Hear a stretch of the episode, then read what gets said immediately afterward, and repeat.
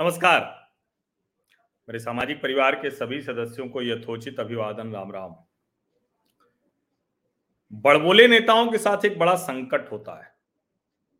उनका बड़बोलापन अगर नहीं दिखा तो उनकी चर्चा, बातचीत सब खत्म हो जाती। और कुछ ऐसा ही हो रहा है, शिवसेना के सांसद संजय राउत के साथ। राज्यसभा सांसद हैं। कार्यकारी संपादक भी हैं सामना के। लेकिन चूँकि शिवसेना तो अब शिवसेना रह नहीं गई है, उसके अधिकतर नेता जो सड़कों पर प्रदर्शन कर सकते थे, पूरे नहीं कह रहा हूँ मैं, अभी भी बहुत से हैं जो उद्धव ठाकरे और आदित्य ठाकरे के साथ लेकिन उद्धव आदित्य ठाकरे सेना अब इस स्थिति में नहीं है कि वो संजय राउत के लिए धरना प्रदर्शन करे, लड़े। और संजय राउत बेचारे जेल में हैं तो इस वजह से उनका जो बड़बोलापन था, जिसकी वजह से वो चर्चा में रहते थे और जिसकी वजह से माहौल बनता था, वो भी नहीं रह गया।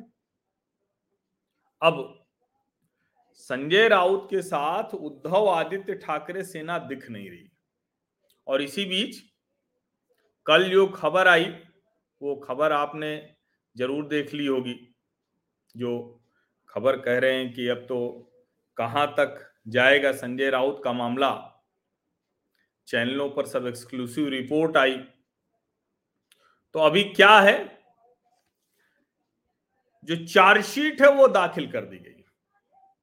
जो 2018 में मामला दर्ज हुआ था, पात्रा चौल में जो अनियमितताएँ थी।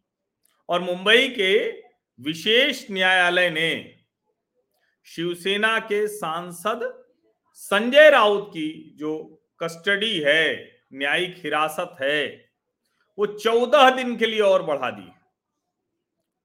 संजय राउत साठ साल के हो गए हैं। आर्थर रोड जेल में हैं और उन्होंने बेल एप्लीकेशन डाली थी और कह रहे हैं कि भाई ये तो एब्यूज ऑफ़ पावर है पॉलिटिकल वेंडेटा है। अब इस बेल पर सुनवाई होगी 21 सितंबर को। लेकिन फ़िलहाल तो वो जो चार्जशीट दाखिल की गई है, उसमें बड़ी कहें कि एक एक जानकारी जो है, वो अब थोड़ा स्पेसिफिक कर दी है। चौदह दिन की जेल उनकी बढ़ी है। अब कहा जा रहा है चार्जशीट में, वो चार्जशीट सभी टीवी चैनलों के पास है, सबने दिखाई, खबरों में है, अखबारों में है, कि करोड़ों रुपए हवाला के ज़रिए मिले हैं संजय राउत और जो संजय राउत का प्रॉक्सी है, मुखौटा है, जो प्रवीण राउत है, उसको लेकर बहुत साफ़ साफ़ इस चार्जशीट में लिखा गया है। इस पात्रा चाल घोटाले में एक हज़ार चौतीस करोड़ रुपए का भ्रष्टाचार कैसे हुआ यह भी उस चार्जशीट में है।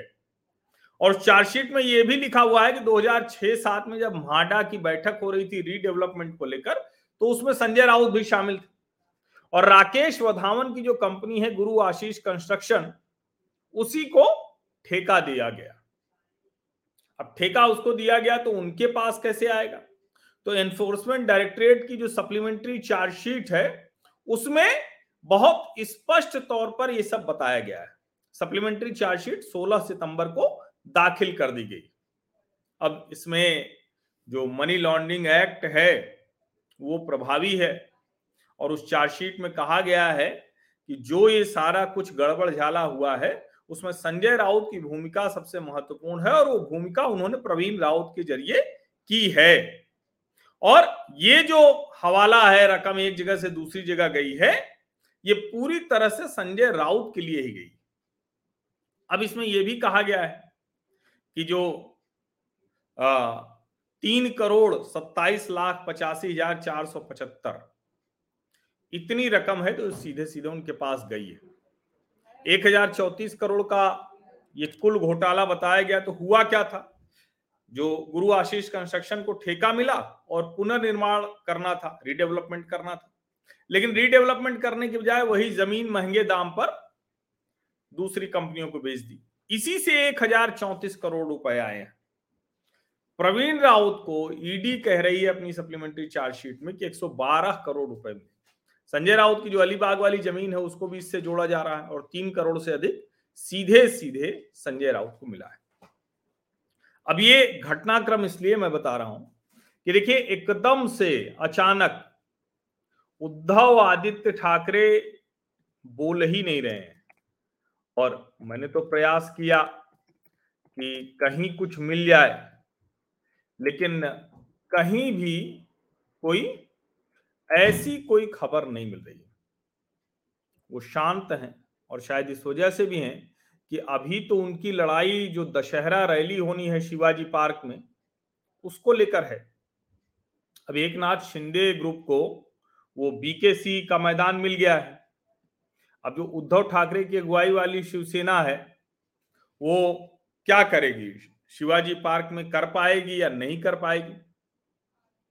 अब ये कई ऐसे बड़े महत्वपूर्ण घटनाक्रम हैं। अब अगर पहले वाली शिवसेना होती तो ये भी लड़ लेती, वो भी लड़ लेती, तब तो शायद दशहरा रैली के लिए उसको जगह की ज़रूरत, दिक्कत भी नहीं होती। लेकिन अब इन सब मुश्किलों के बीच में कहा संजय राउत के लिए लड़ने के लिए शिवसेना के पास वक्त है? यही वजह है कि संजय राउत के साथ अब उद्धव आदित्य ठाकरे सेना नहीं दिख रही। क्योंकि उसके पास वो गुंजाइश नहीं है, वो शक्ति नहीं बची हुई ये समझिए।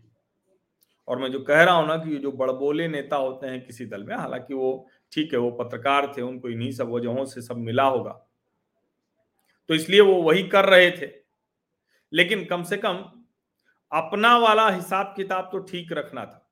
इसीलिए जब कई बार कोई कहता है कि ईडी, सीबीआई गिरफ्तारी नहीं कर रही किसी नेता की तो लगता है कि ध्यान से देखना चाहिए कि जिनकी गिरफ्तारी हुई, क्या फिर वो जेल से बाहर निकल पाए क्या?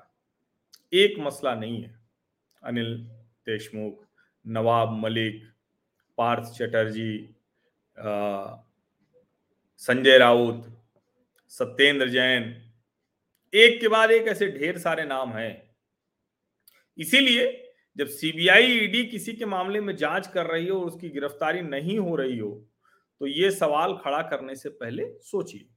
और चूँकि ऐसे मामलों में बोलने से, बयान देने से, बड़बोलापन करने से उससे तो कुछ हासिल होता नहीं है।